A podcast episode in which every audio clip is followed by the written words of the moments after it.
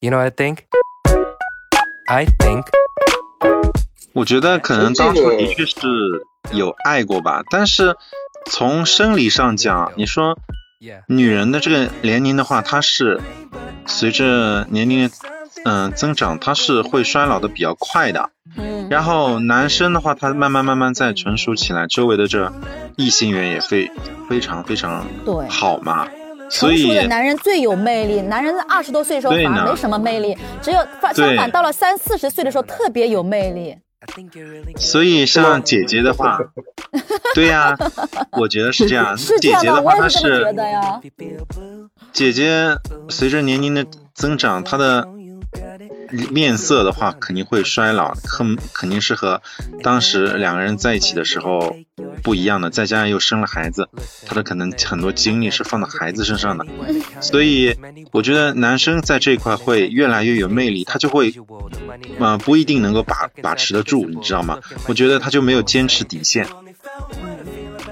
这个其实两如说果，是 嗯，嗯，如果是正常恋爱的话，恐怕这种现象也是常见的吧？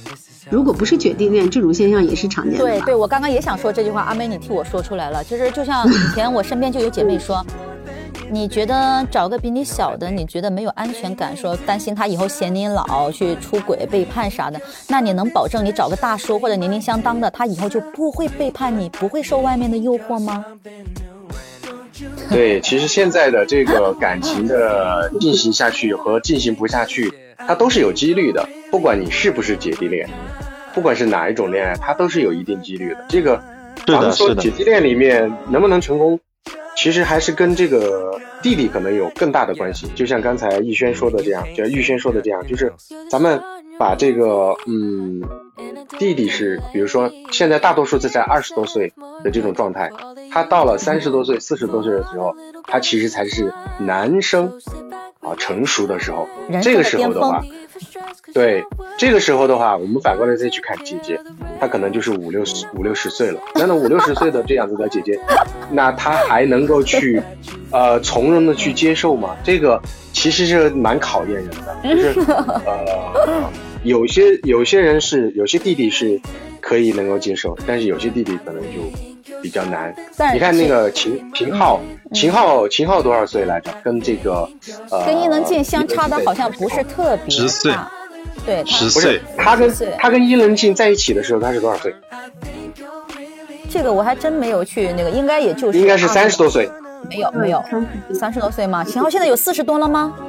有有可能和伊能静在一起的时候四十不到，是吗？他是那个样子的，就是三十多岁的男男人的话，他其实看看到的东西会更多，他其实更偏成熟了，所以说这种成功的几率会更高，就是姐弟恋的成功几率会更高。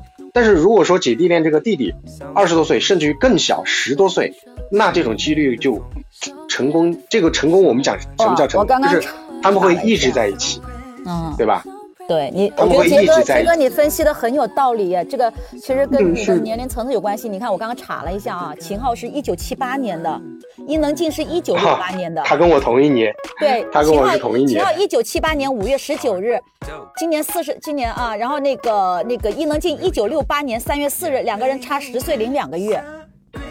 还有一个特别典型的孙红雷，你们有印象吗？我知道他，但是他已经背叛了他那个老婆呀，离婚了呀。是，但是当初他这个姐弟恋就是一直被拿来炒作的。我觉得就是其实这种这种像你们说的这个，我就觉得是比较明显的，是随着他年龄的增长，也不一定他是真的就是呃带着非常非常大的目的和这个丁嘉丽在一起。但是我认为他是，我认为他可能是就像杰哥刚才说的，随着年龄的增长，他的眼界、见识和自己的高了，心理的增加了。哎，对对，会有会有成熟，成熟之后他的感受会不一样，嗯，嗯，也是一种。这个是是是是，就是说，对，但是这个东西，因为因为这个事业上，我觉得最难把控的是什么呀？就是人心，这个人的心啊，你的精神，你的思想啊，可能时时刻刻、分分秒秒秒都在发生变化。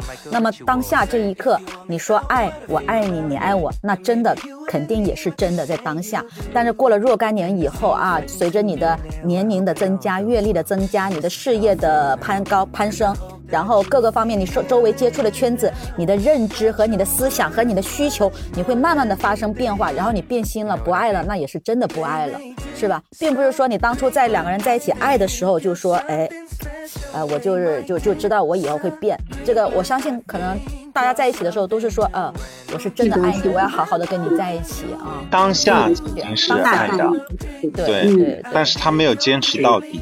对对对对，他姐弟恋的这种 姐弟恋呢，就是两个人的发展方向完全不同。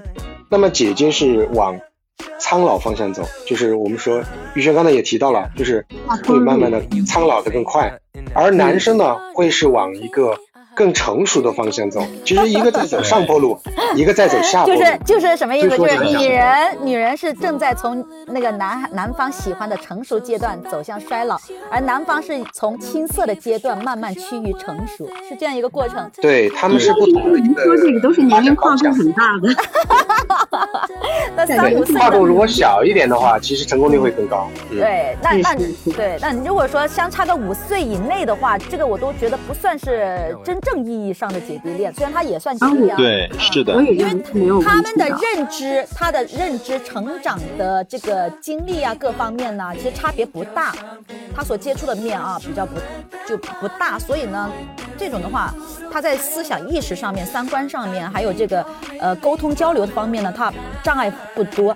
那一般相差十岁以上的话，这个认知啊，这个处理问题、待人接物的方式呀、三观呀，他肯定还是有一定的区别的，因为年。年代出生的年代已经都不一样了呀，是的，是的，不是同龄人。就是说，嗯，如果能形成一种现象啊，因为咱们今天谈的是一个现象，嗯，那如果是能形成现象的话，它一定是年龄差距大一点的才会形成现象。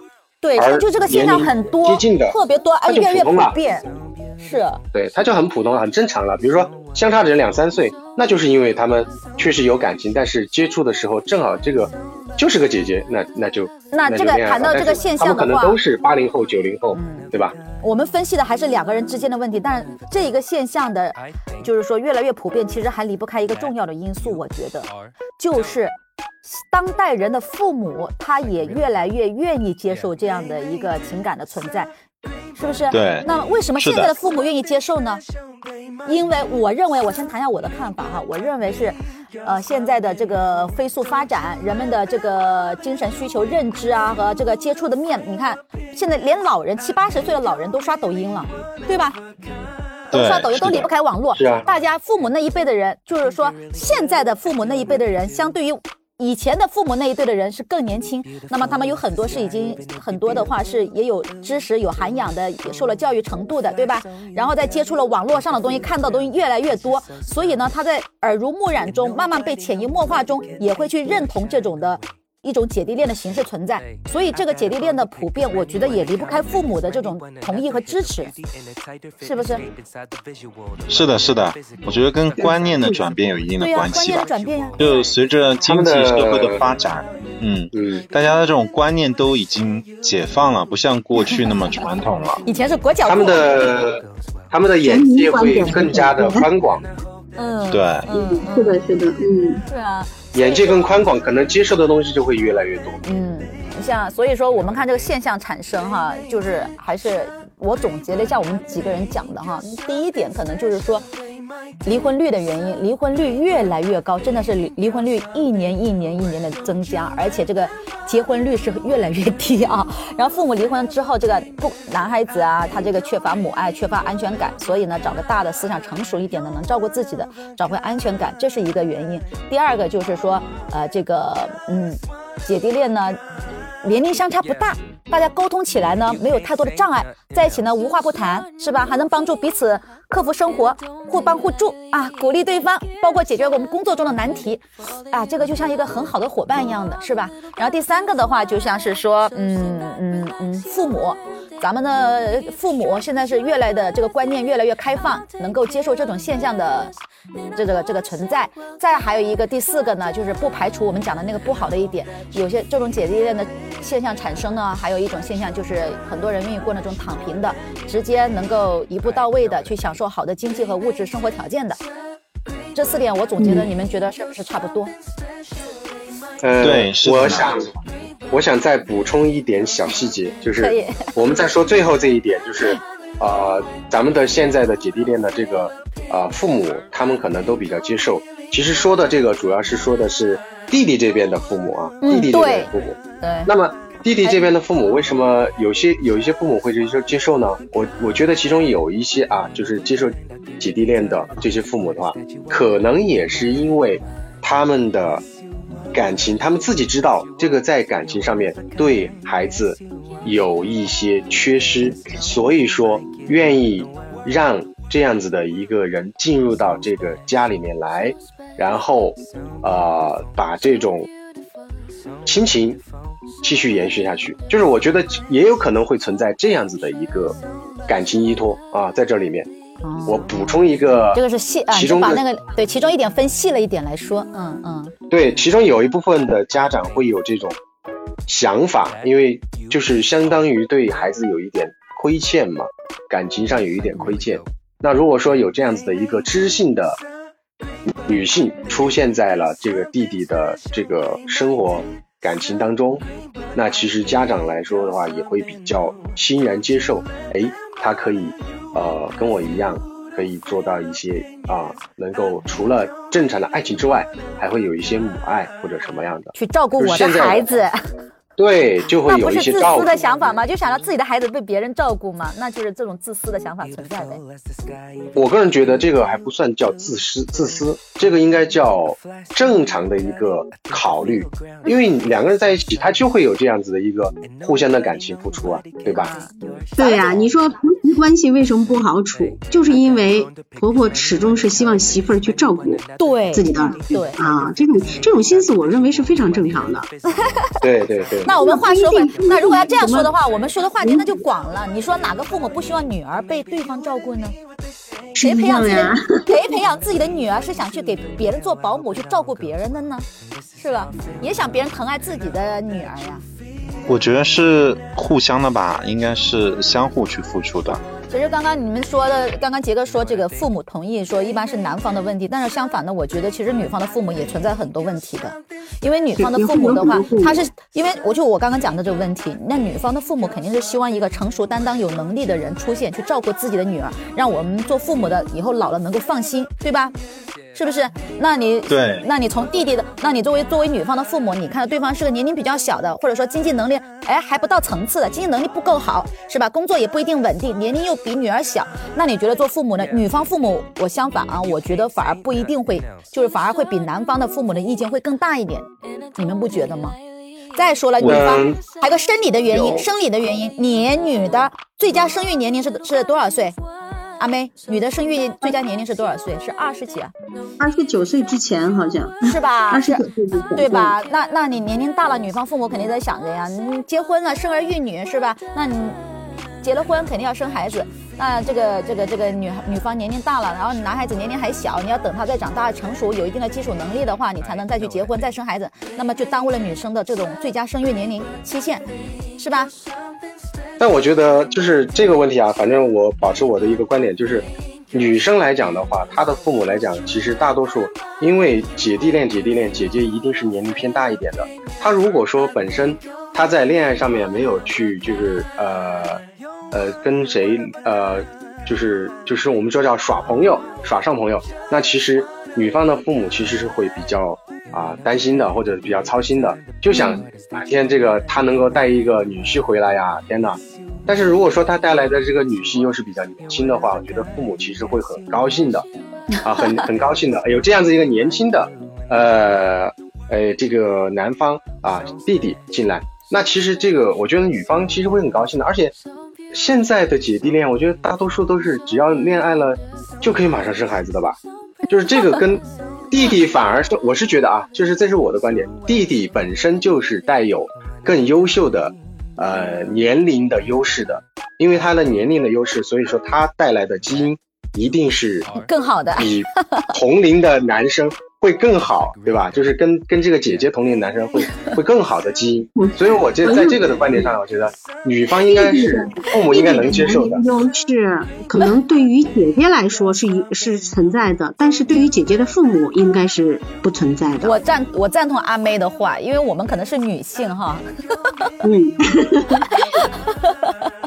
我觉得我赞同阿妹，你来说，你来说，你来说服他们，不不是说服，你来跟他们辩，辩一下。父母的角度，女性的父母的角度，一一定是就像那个那个我们猫猫刚才说的，他。任何你如果有有女儿，一定是希望女儿是被照顾着的，跟婆婆希望儿子被媳妇儿照顾一样的道理。因为为为人父母的心态是一样的。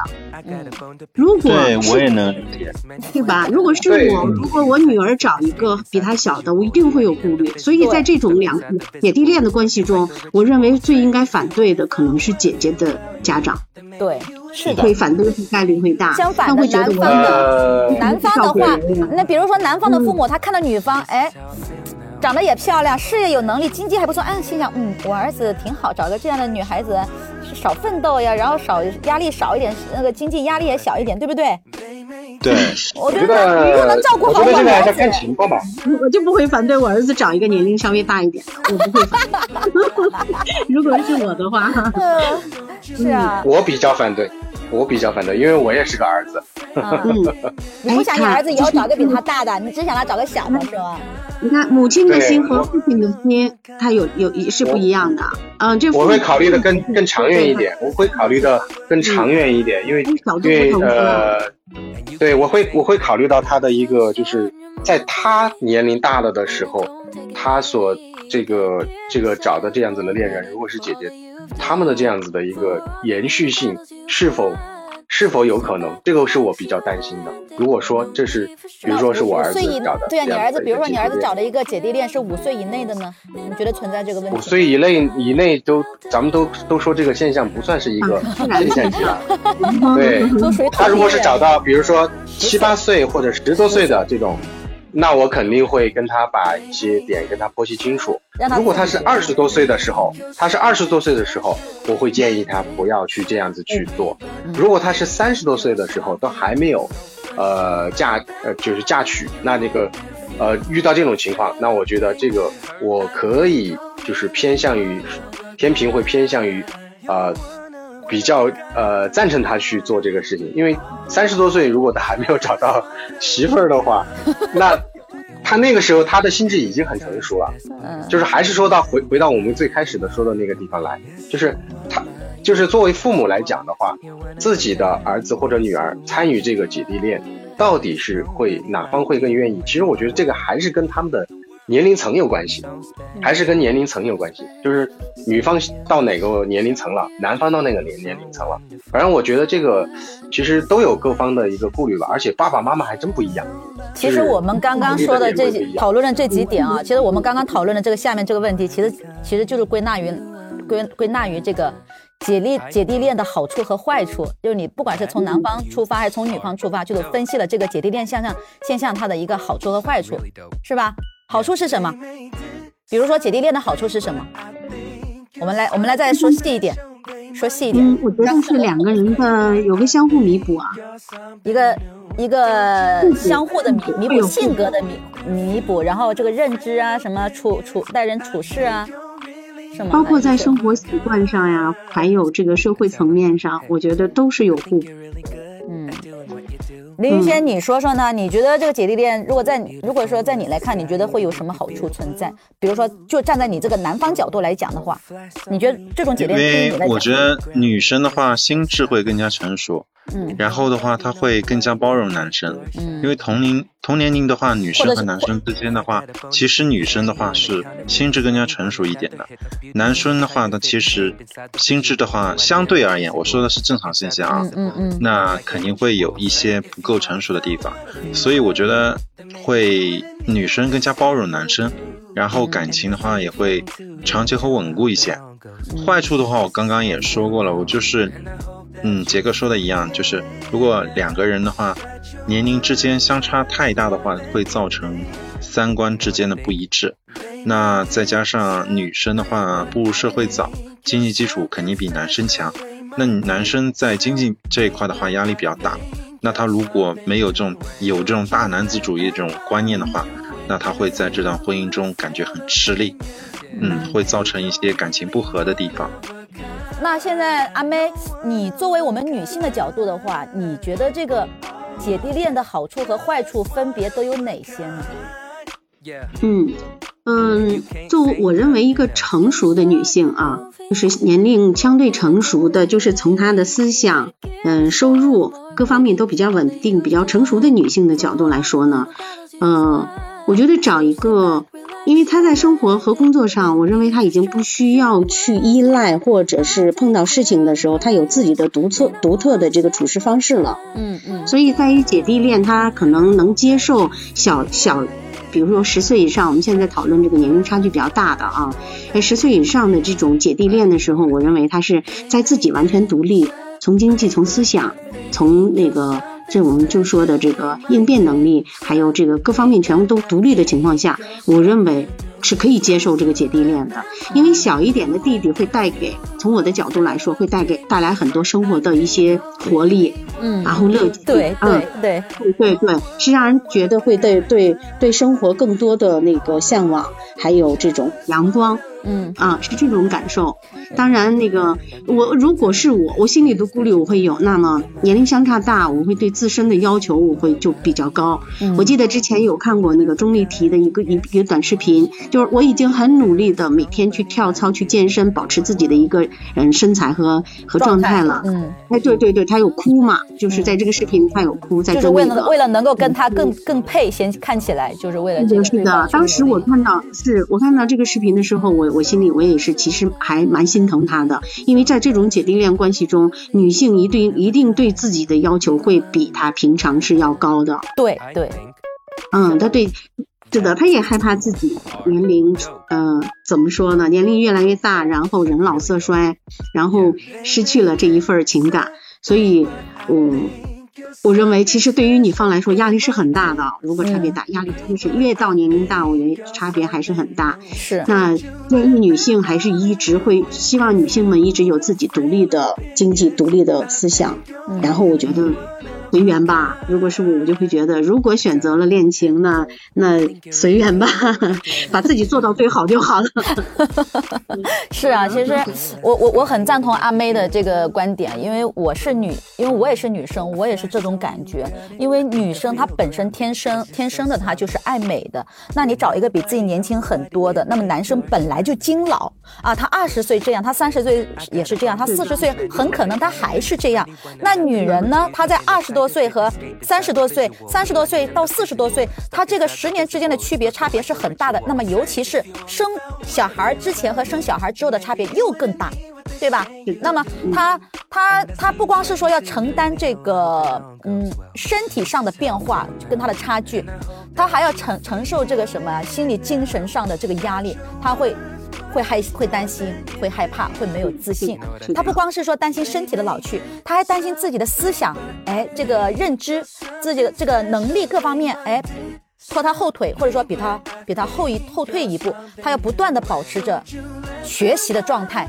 不能离他离得太远，要齐头要齐头并进，是吧？身体又要通过努力的锻炼、健身，还有美容保养，保持身体外在的一个年轻的状态，等于内心啊和外在呀，他都要付出更多的一比常常人的女人要付出更多的努力，他才能让外人觉得，嗯，他们其实挺般配的，差别并不那么大，只是为了得到一句别人的认可，或者是说得到对方的。啊，不被抛弃啊，或者是认可他，是吧？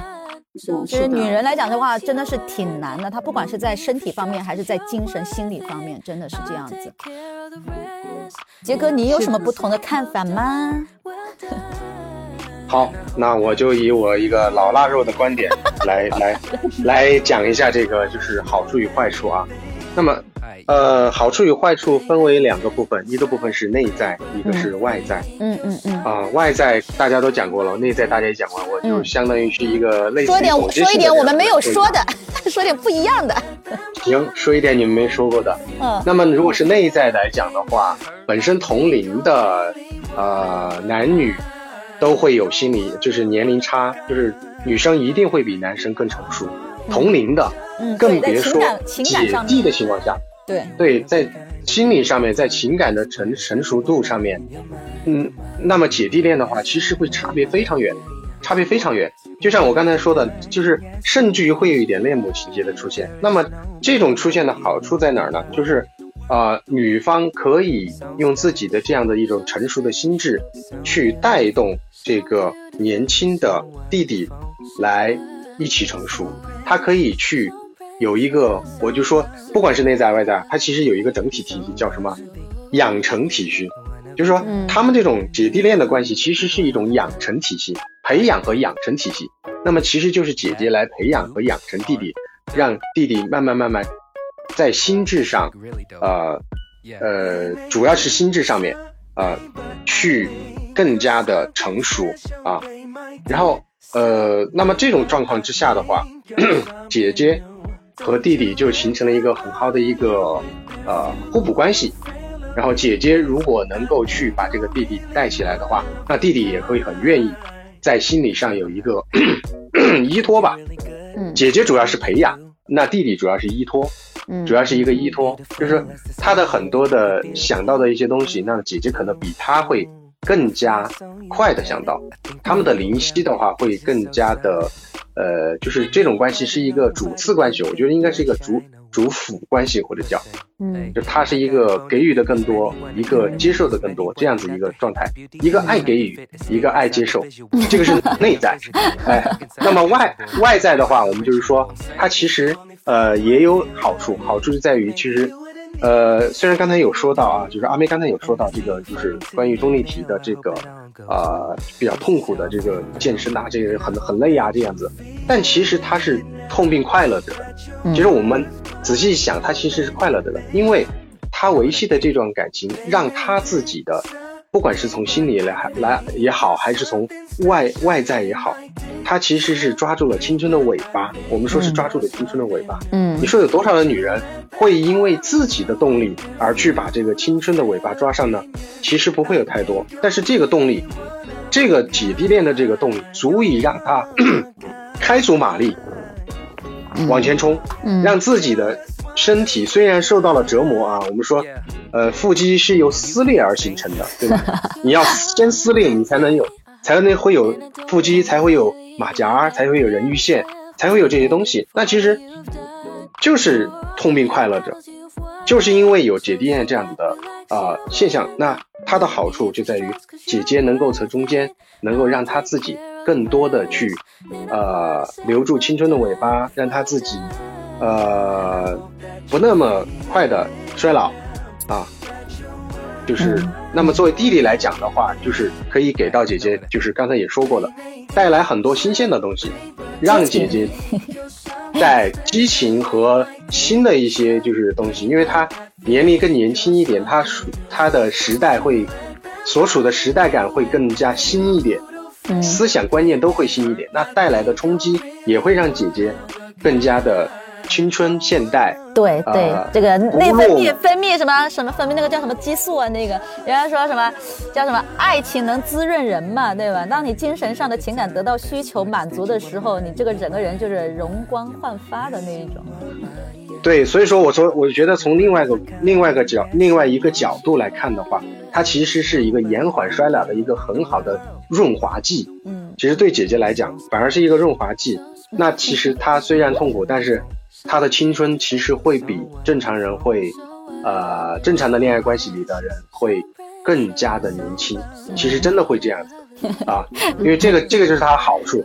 当然坏处我就不多说了，因为坏处之前的刚才也说了其实源于一个时间长久了之后的问题。嗯，就是如果姐姐衰老了之后，那么弟弟已经成熟起来了，在这个阶段，很考验他姐弟恋的一个稳固程度。嗯它的坏处就在于，有可能弟弟会大概率会去，就是会会分手，会去找其他年轻的女性啊，这个是有大概率的。那姐姐来讲的话，她是不可逆的，对吧？嗯她的嗯衰老人老色衰这是不可逆的，没有办法。而且他的心智已经成熟的情况下，再往后面走，他的心智也就是保留在那个样子的一个阶段了，嗯啊，就在那个阶段了。所以说这个呃，应该算是他的一个坏处，就是长远来看的话，呃，有一个很大的不确定性，很大的风险啊嗯嗯，，我觉得是这个样子。嗯所以说，呃，当然外在还有一个好处啊，就是男生可以干的活儿，因为他年轻嘛，对吧？嗯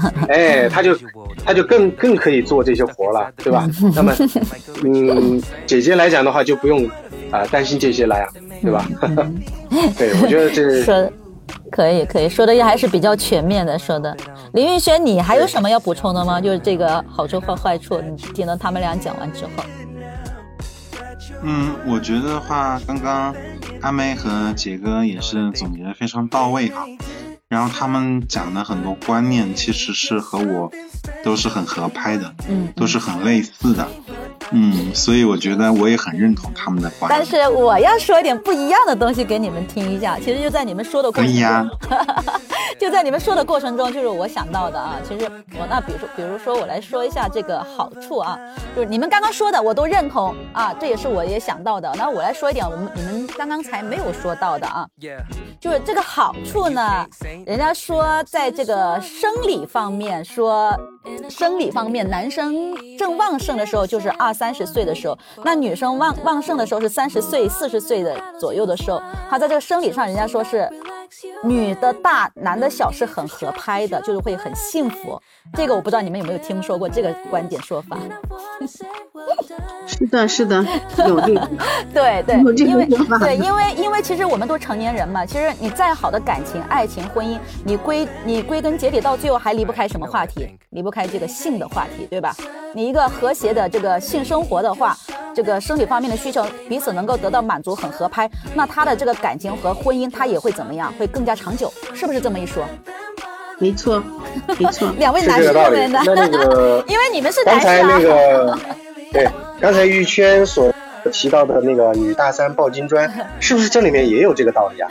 那倒不是，然后，然后这是啊，这是好，这是其中一点，然后再就是说，像刚刚杰哥其实稍微提到了一点，就是这个男生这个体体能体力方面，你比如说，等到年老以后啊，在两个人能够走到年老以后，那么有一句俗话是这么说的：男人精老，女人精活。你们听听过这个说法吗？就是说，老年人里面去世早的大部分是男性，而女生女性的话，大部分会比男性活得更久。这个这个这个这句话你们听过吗？或者说这这个现象你们有听过过？真的是这个现象我知道，我知道，在日本的那个冲绳的那个长寿县就讲过这个阿妹也。听过吧？是吧？是的，嗯，真的女性的平均寿命要比男性要要比。男比男性要长，男性的短的原因呢有很多了，嗯咱们也不多说。那比如说压力呀、这个这个工作的压力呀、然后这个抽烟喝酒啊、不良生活习惯呢啊等等等等很多，咱们就不说。就是说，你看到了年老以后啊。女的比男的精活，男男男的呢就是不精活。你看广场上跳舞的大部分是女的多，那男的你看我看过很多视频，那个 就搞笑视频，就是那个老太太把老头推推来那广场往一边一放，哎，他跟别人跳广场舞去了，哼哼哈嘿，你就在那边看着吧。那你年轻对我不好，对你年轻对我不好，老了你就受折磨吧，是吧？这说明就是就是老老了以后的话，你看女男，比如说男的你比女的年轻很多，那么老了以后你就不会比女的先走。我觉得很有可能两个人差不多的时候走，我觉得这个才是真正的白头偕老。你你你你觉得呢？然后是不是会不会有这种会会想到这一方面去嘛？因为女的活的时间长一点嘛，然后女男的是男的寿命就是没有女女的精活，那么到了老了去世的时候，是不是两个人年龄就相当？哎，差不多就不会说一个先走了啊，走了十几年、二十几年的好多年的，另外一个人很孤单。我觉得可能我会想到这一点哈，就可能说嗯，避免这种问题的，就是会减少一点。这是我想的一个好一点的方面啊。你你想到的这个点，基本上就完全就完完全没有想到这个点儿上去，所以这个然后是吧？是不是哎很好？白头偕老这个是可以的。然后这个是好处吧？对，然后说到坏的地方，我再说个坏的地方。坏的地方就是你们刚刚其实都说到了，女方成熟，男方幼稚。那么这个女方呢，我跟你说，在这段感情里面的话，她是真的会很操心，就是相当于你又多了一个孩子一样。你们都说了嘛，林月轩也说了，这个男生啊，在情感方面，他本身哪怕是同龄人，他都比女生要怎么样，要幼稚很多，女生都要成熟很多。那你何况你女生比男生怎么样，要大那么多呢？是不是？那么女生在这个两个人关系中的话，她很可能就像说的，她无意中会变成一个什么样的家长的角色啊？就是其实就有一点母子恋的感觉。对，就你就你就要更多的去照顾他，你就跟他说，啊，你不能这样啊，啊，你不能那样啊，啊，你要怎么怎么样？哎，我我跟你说多少遍，怎么怎么怎么地。那么女生在这方面的话，她的精神上的这个，不光是说咱们不说那个出轨啊、移情别恋都不说，她在这个长久的婚姻里面，她在这一方面的这个精神的这个这个摧残，我觉得，我觉得是蛮多的。你等到男方真正成熟起来的时候，你老去了，你的需求又不一样了。是不是？那永远是女生走在男人的前面的，对是，吧？这是我，这是我，这个这是我。是是的，这是一个最大的坏处。哦，对啊，其实身体上的折磨都还好一点，我觉得最大的折磨还是精神上的，知道吧？因为两个人从恋爱走到婚姻以后，恋爱的时候都是美好的，都是尽量把自己最美好的一面给对方。但是你一旦步入婚姻，时间久了都无所谓了，那都是吃喝拉撒什么屎尿屁暴露在对方面前，好的不好的都没有什么隐藏的，那么真实的问题就暴暴露出来了。其实还在于一个就是姐弟恋里面，就是姐姐付出要更多。另外一点的话就是，呃，两个人要一直保持合拍，才有可能继续下去。那你说但是这种的这种合拍就很容易被打破。